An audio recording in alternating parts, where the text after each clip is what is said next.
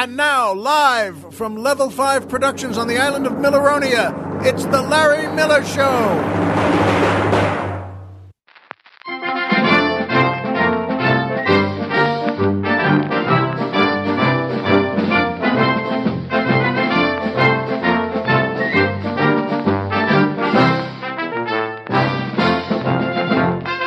Good evening, Mister and Missus America, and everyone who loves Chevelles.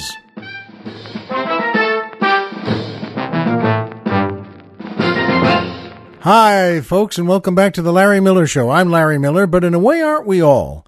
And boy, oh boy, was it ever a beautiful day here on Milleronia today. So good to be back. Colonel Jeff, of course, loves it here. And, uh, well, he's got the right nature for it. And also, he'd better, because as you know, I love playing a tough head honcho on Milleronia. Anyway, it, we, it, it is a beautiful day. I ordered it to be a beautiful day.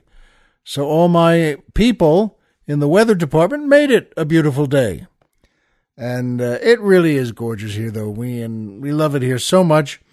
And uh, as always, that music makes me happy.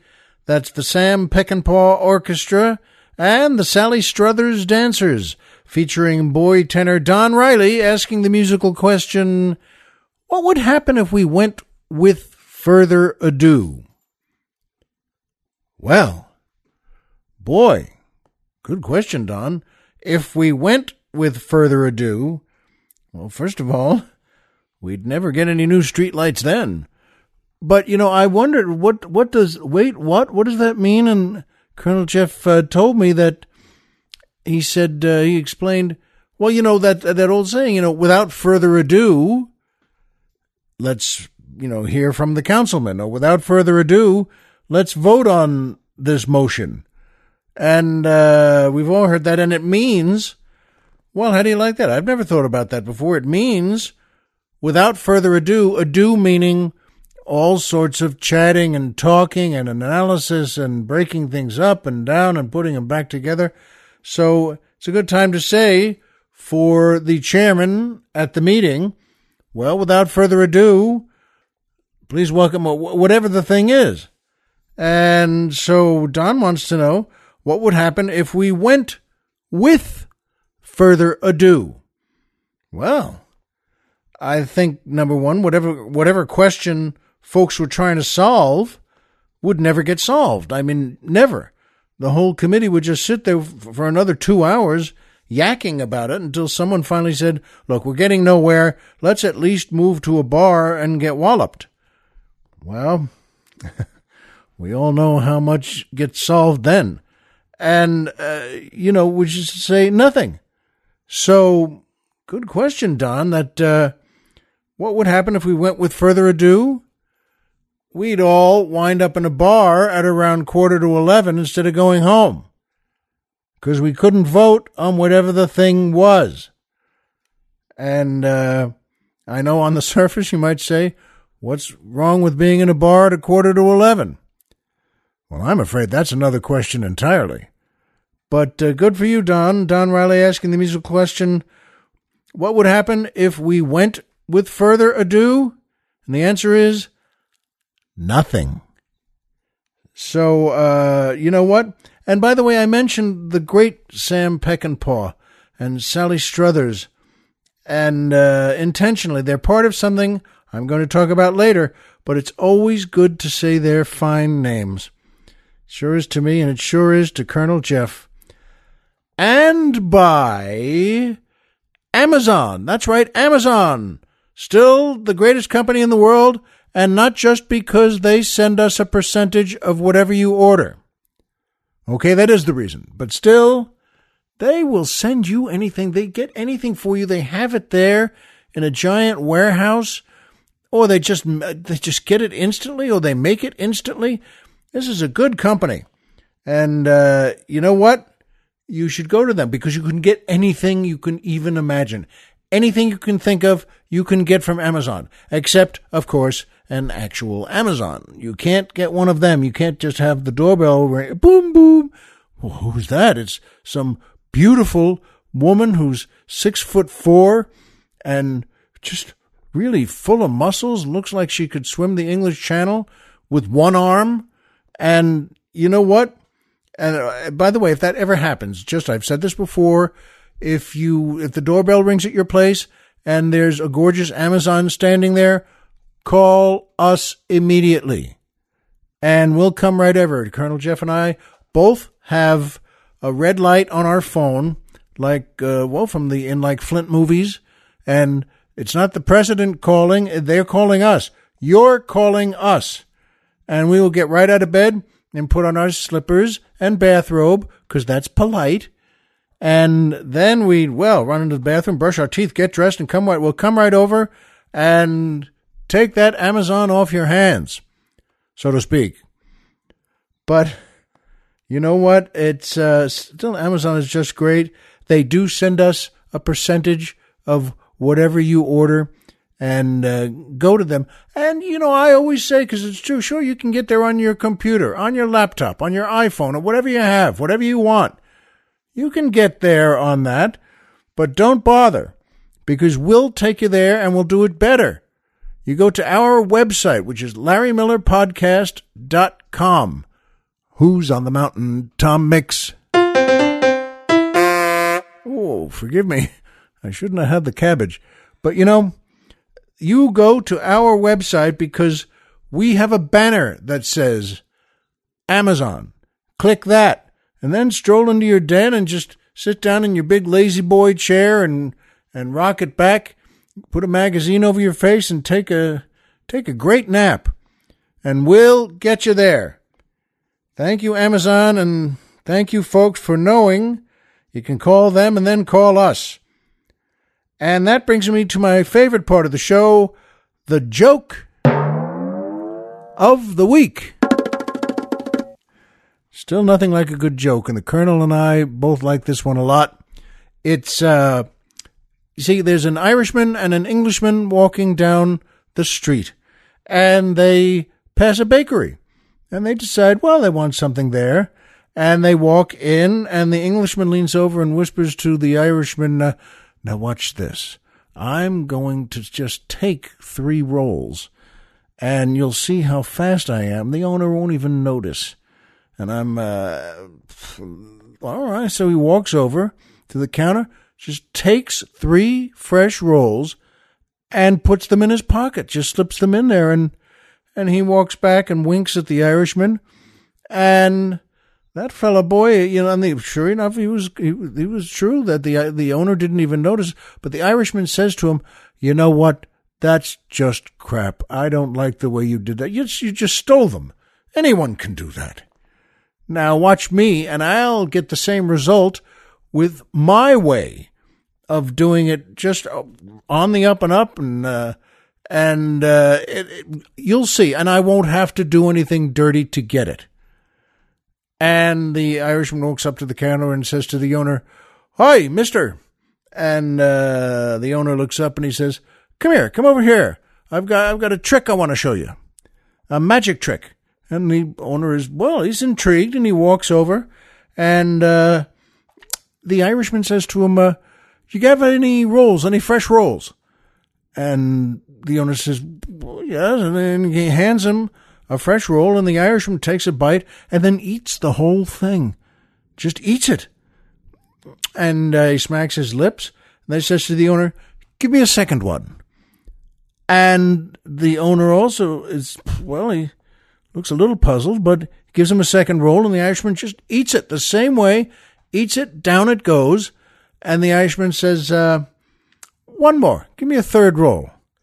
And the owner now, well, gives him a third roll, and the Irishman, same thing, eats it, it goes down, and the owner says to him, I gave you three rolls, what's the trick? And the Irishman says, look in the Englishman's pocket. We thought that was that was a good one. Got a good laugh out of it. And I said to the Colonel after that, you know, in our in our prep work for the show, I said, boy, even after that all happens, the Englishman would probably say to him, uh, can't you just let all that go? And the Irishman would look at him and say, no, And that would be the answer to that. No, never. But in any case, we thought that was a pretty good one. And as always, if you like it, pass it on. Keep good jokes alive. Tell someone in your family or your kids or someone at work. And uh, it's like good music. There's nothing wrong with keeping a good joke alive. And that brings me to my second favorite part of the show, the Poetry Corner.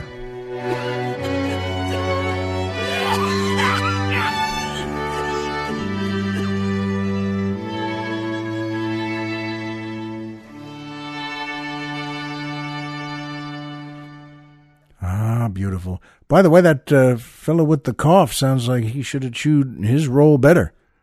And uh, this is a, a beautiful poem, folks, by the great Robert Louis Stevenson. And it's called Small is the Trust When Love is Green. Small is the trust when love is green, in sap of early years. A little thing steps in between and kisses turn to tears. A while, and see how love be grown in loveliness and power. A while, it loves the sweets alone, but next it loves the sour. A little love is none at all, that wanders or that fears. A hearty love dwells still at call, to kisses or to tears. Such then be mine, my love to give, and such be yours to take. A faith to hold, a life to live, for loving kindness' sake. Should you be sad, should you be gay, or should you prove unkind, a love to hold the growing way and keep the helping mind. A love to turn the laugh on care, when wrinkled care appears, and with an equal will to share your losses and your tears. Isn't that lovely? Robert Louis Stevenson sure knew how to put words down on paper. And that brings me to my third favorite part of the show, M M M, the Magic Movie Moment.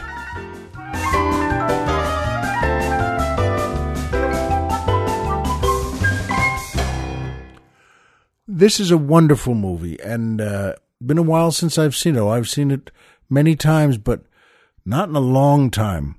And I'd sure like to see it again.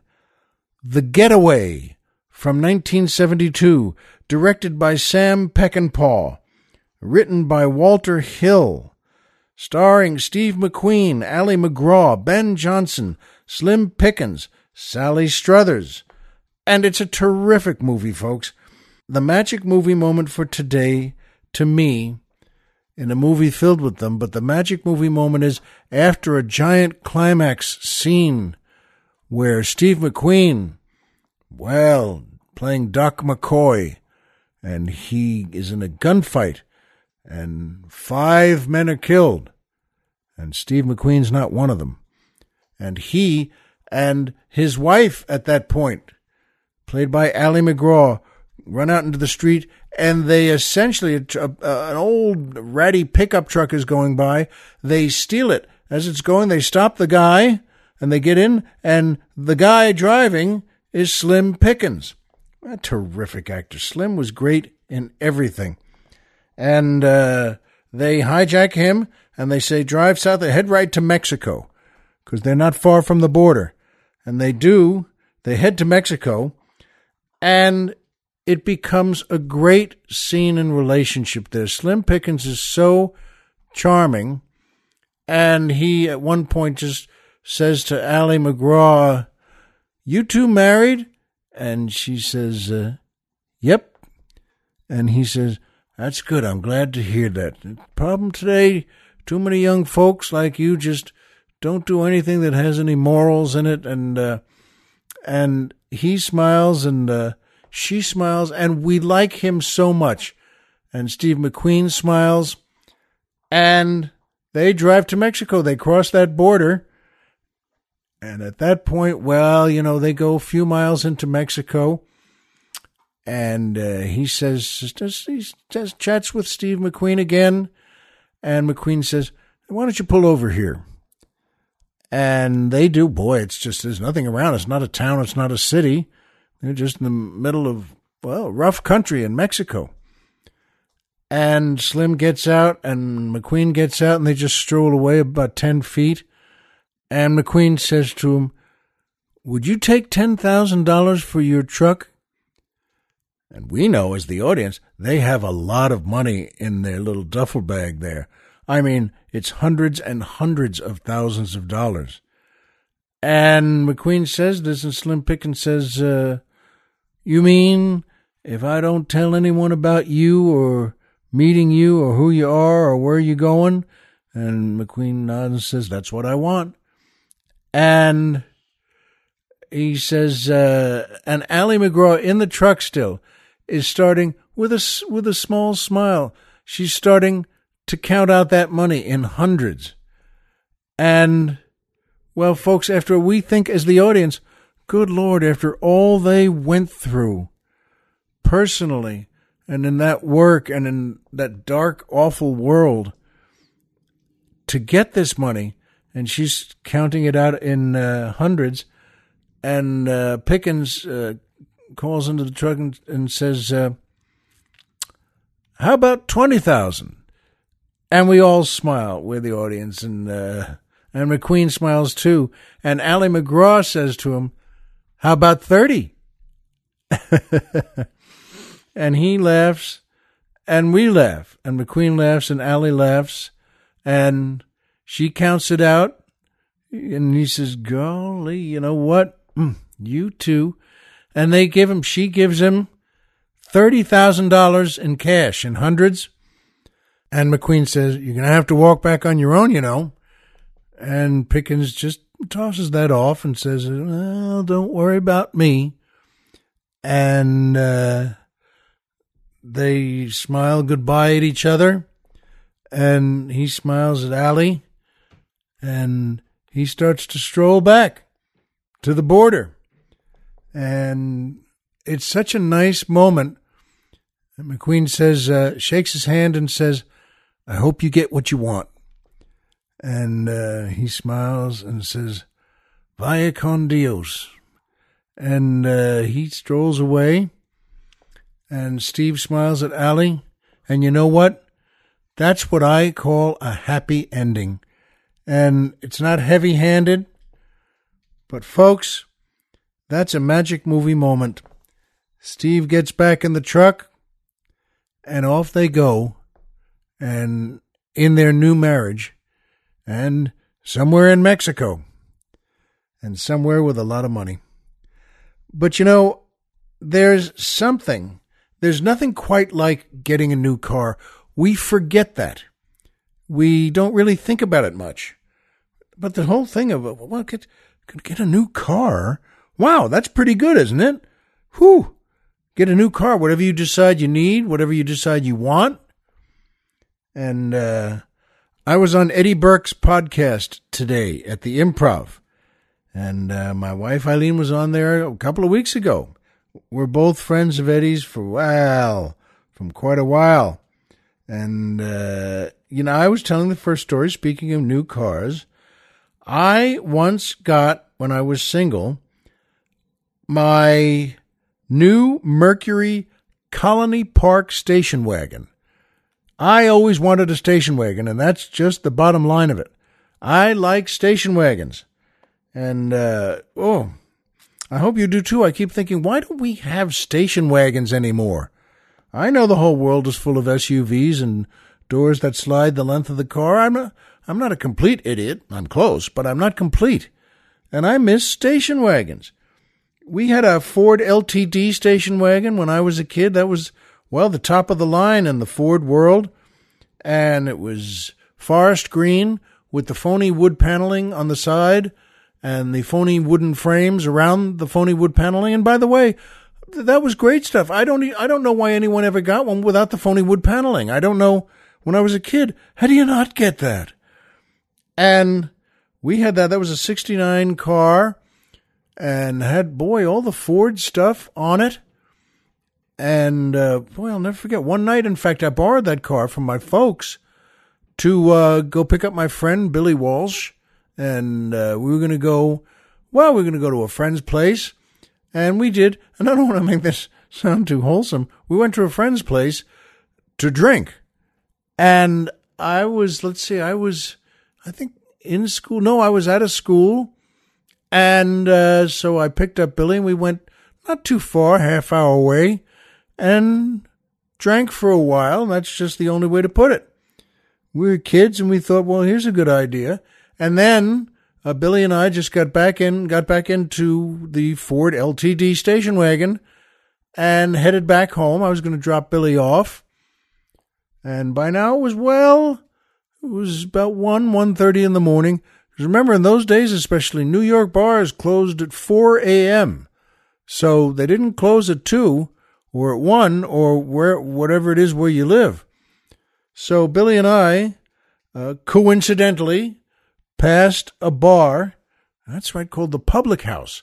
And we parked there and went in, and Billy got the idea that we should start drinking flaming shots of one fifty-one rum. And I did, I'd never done that. I still don't even know what it what it is.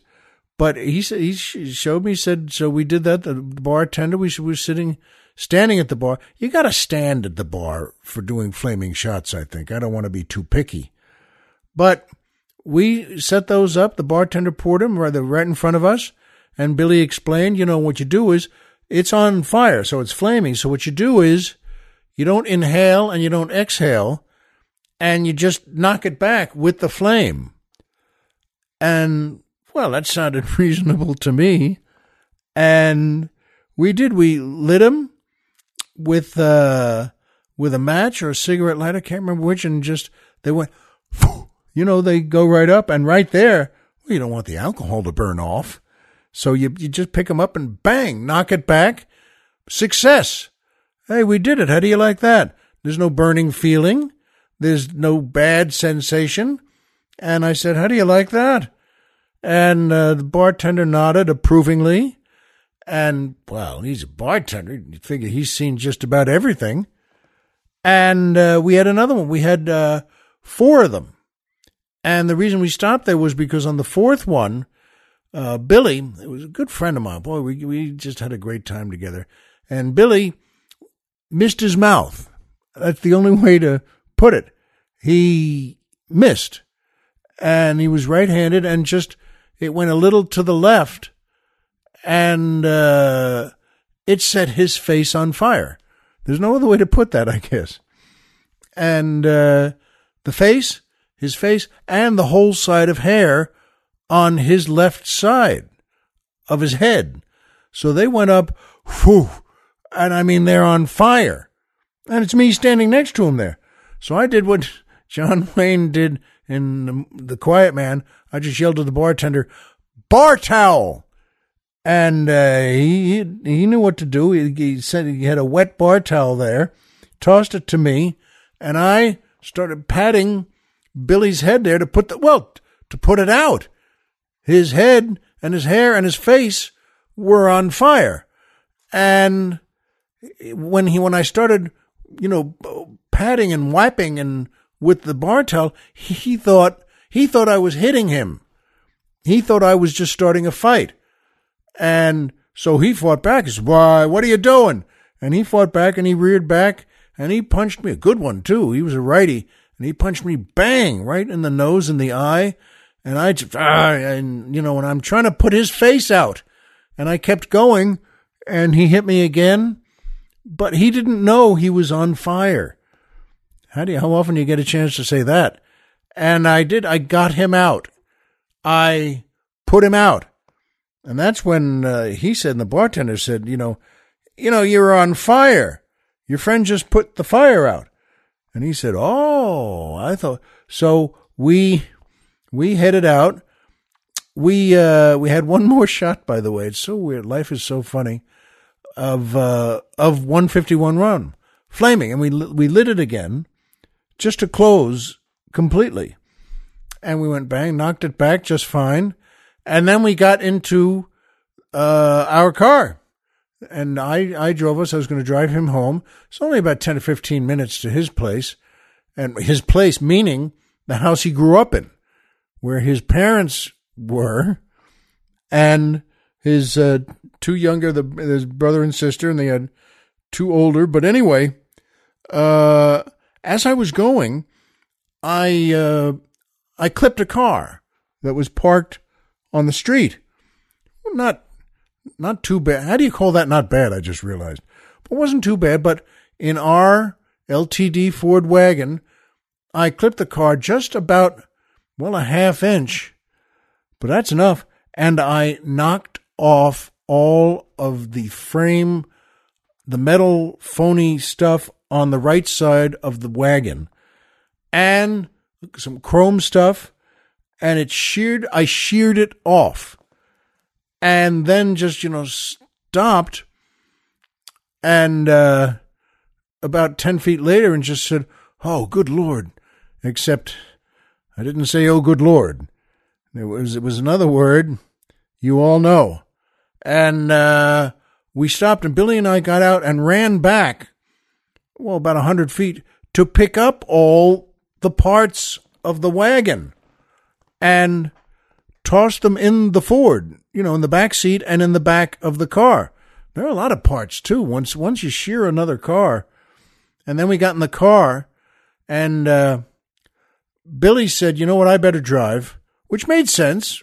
I mean, half, what are my bona fides at that point? You know, I just clipped a car. But anyway, we went to my house, because at that point, it, we, the idea seemed to be, let's just get to a house.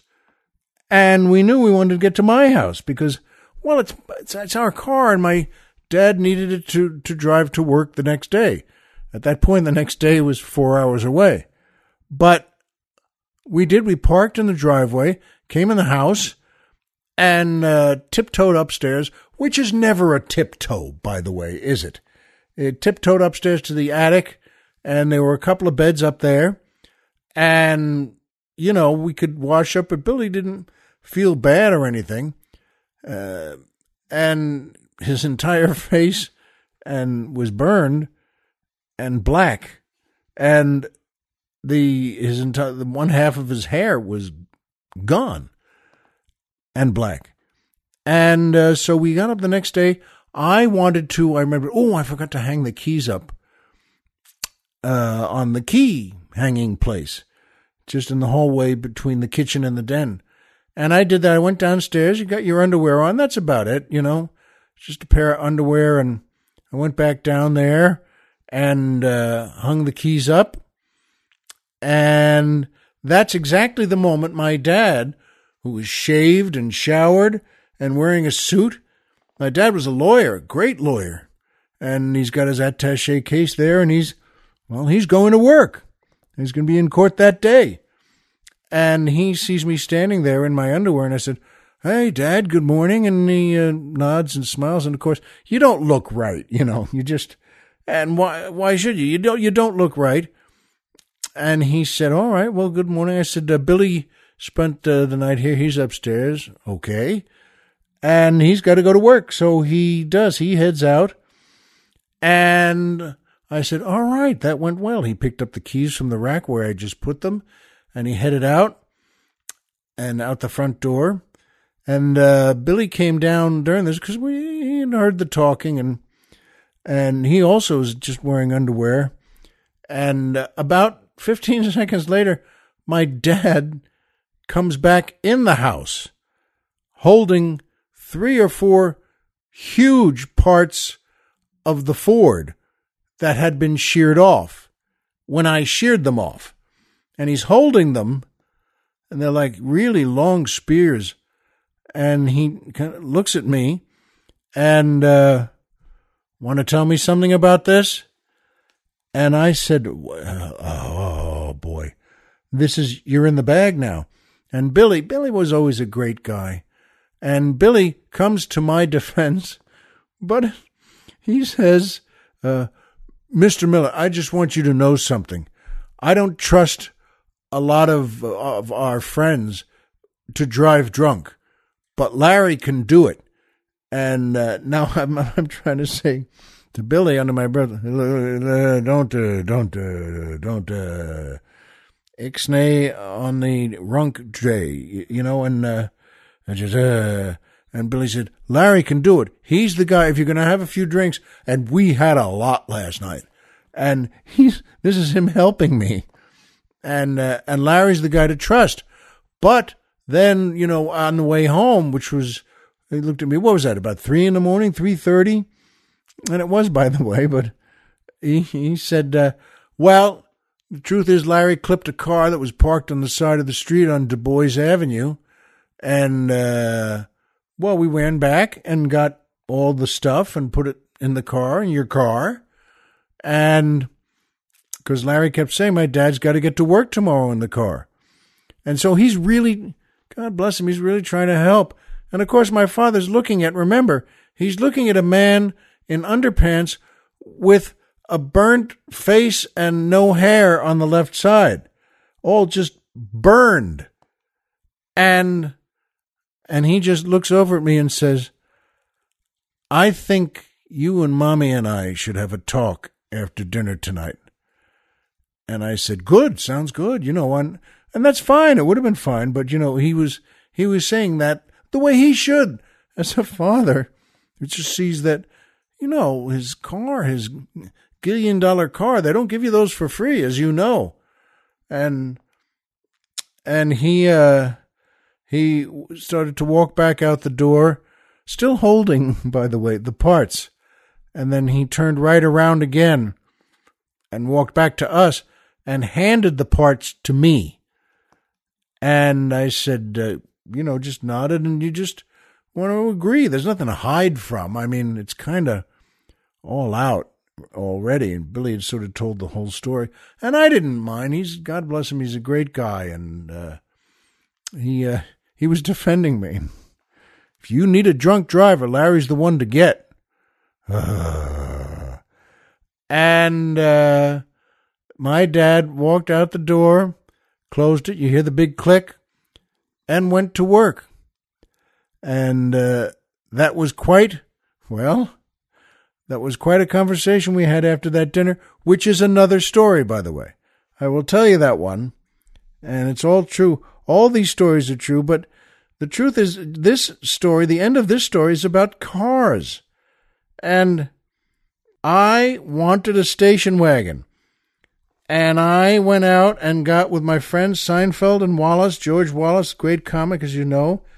I went to uh, Galpin Ford.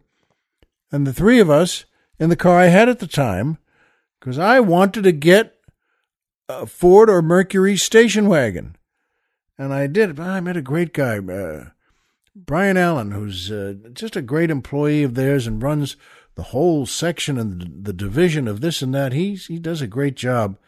And I bought, they had one sitting right there, a white four-door Mercury Colony Park station wagon, with, yes, the phony wood paneling on the side and the frame around it.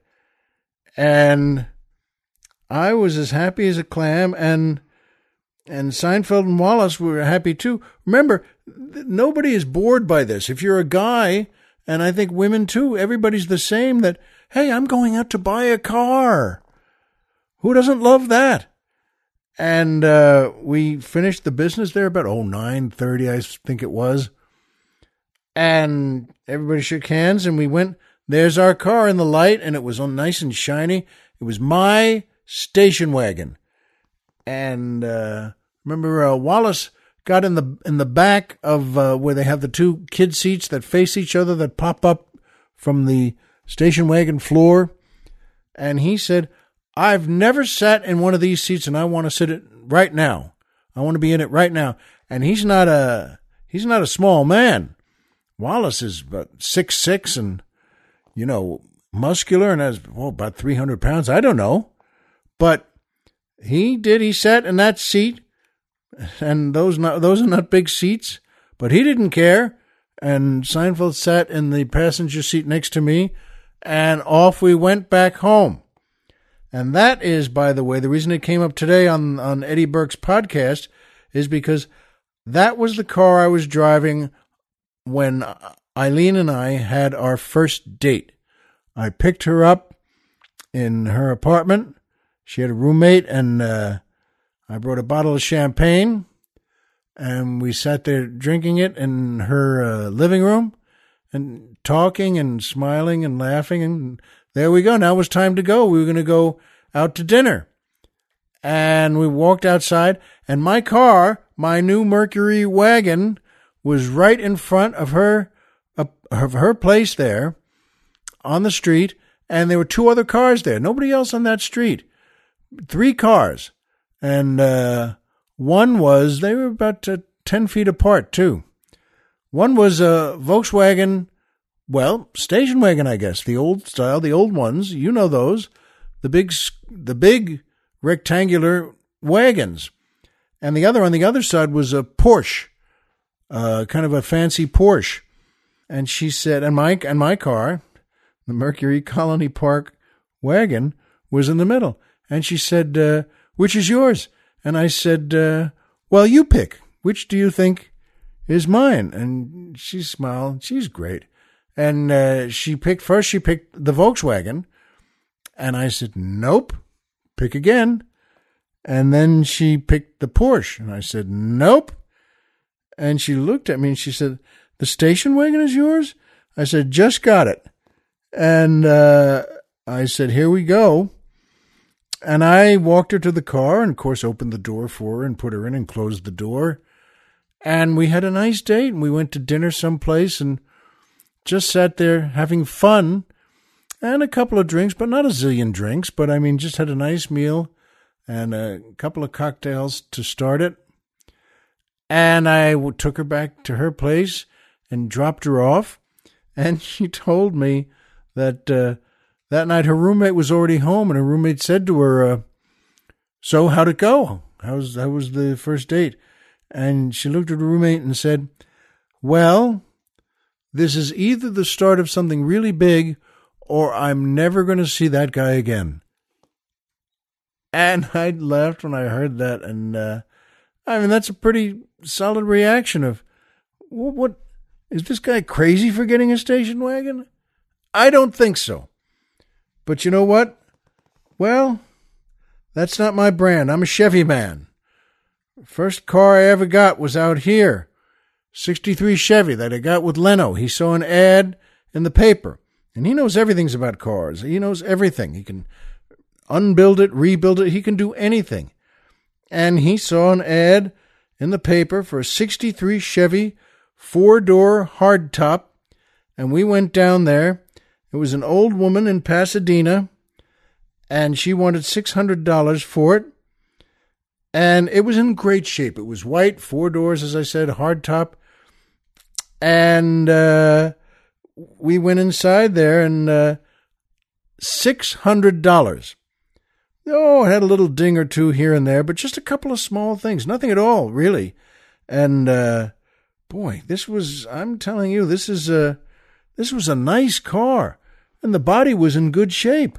I don't mean with just dents, but it had nothing. It looked pretty smooth all over. And again, Leno knows everything. He can look at that car, and he looked at the engine.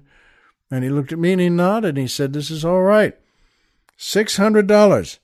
And uh, that became my car. Driving home from the comedy store one night, I had, I was the day before, I had driven my friend Mark King and a couple of our friends to baseball in uh, Anaheim to see the Angels play. And uh, I got us, uh, I'll never forget, a case of beer, Budweiser. And they were drink. I wasn't drinking. I'm driving. And uh, they hit that beer pretty good and just tossed the empty cans on the floor. And I didn't care. What the heck? They're empty. And uh, so there are a lot of cans. And then th- that car was full of beer cans. And then we went home, got a bite or something. But the point is, the next night, I was working at the comedy store and driving home, but I hadn't cleaned the car yet. I hadn't picked up the beer cans yet. And a cop pulled me over. I'll never forget driving down La Cienega Boulevard. And uh, I had, I still don't even know. I don't know if I did anything wrong, but uh, then he looked in the window and saw it's filled with empty Budweiser cans. And I said to him, oh, good Lord, that uh, that doesn't look good, I'm sure. And uh, I said, that looks crazy. But I just told him the truth. I said, I drove a couple of friends to uh, to Anaheim yesterday and see the Angels play, and they all uh, drank. I got them a case of beer, and they all drank it. And uh, I haven't gotten to clean it up yet. And you know something? That's one of those moments, folks, that uh, he let me go. He just kind of tapped the pad with the with the with the pen and smiled and said, "All right, go ahead." And uh, I thought, well, that's a good deed for the day. And I just drove home to my apartment. And by the way, I cleaned up all those beer cans within the next two weeks. I mean, which is to say, I didn't get right to it, but you know what? I sure do like Chevys, and here's my dream car. I sure would like a Chevelle. I love those. I I love Impalas, old ones. Whew. If I ever went crazy with cars and had a zillion dollars, you know what? I'd get Chevys made, and you can get them in California. Well, not made, but I mean the ones that are maintained so well. fifty-six through sixty-four every year, and get a nice, well, nice four-door Chevy. I love those cars.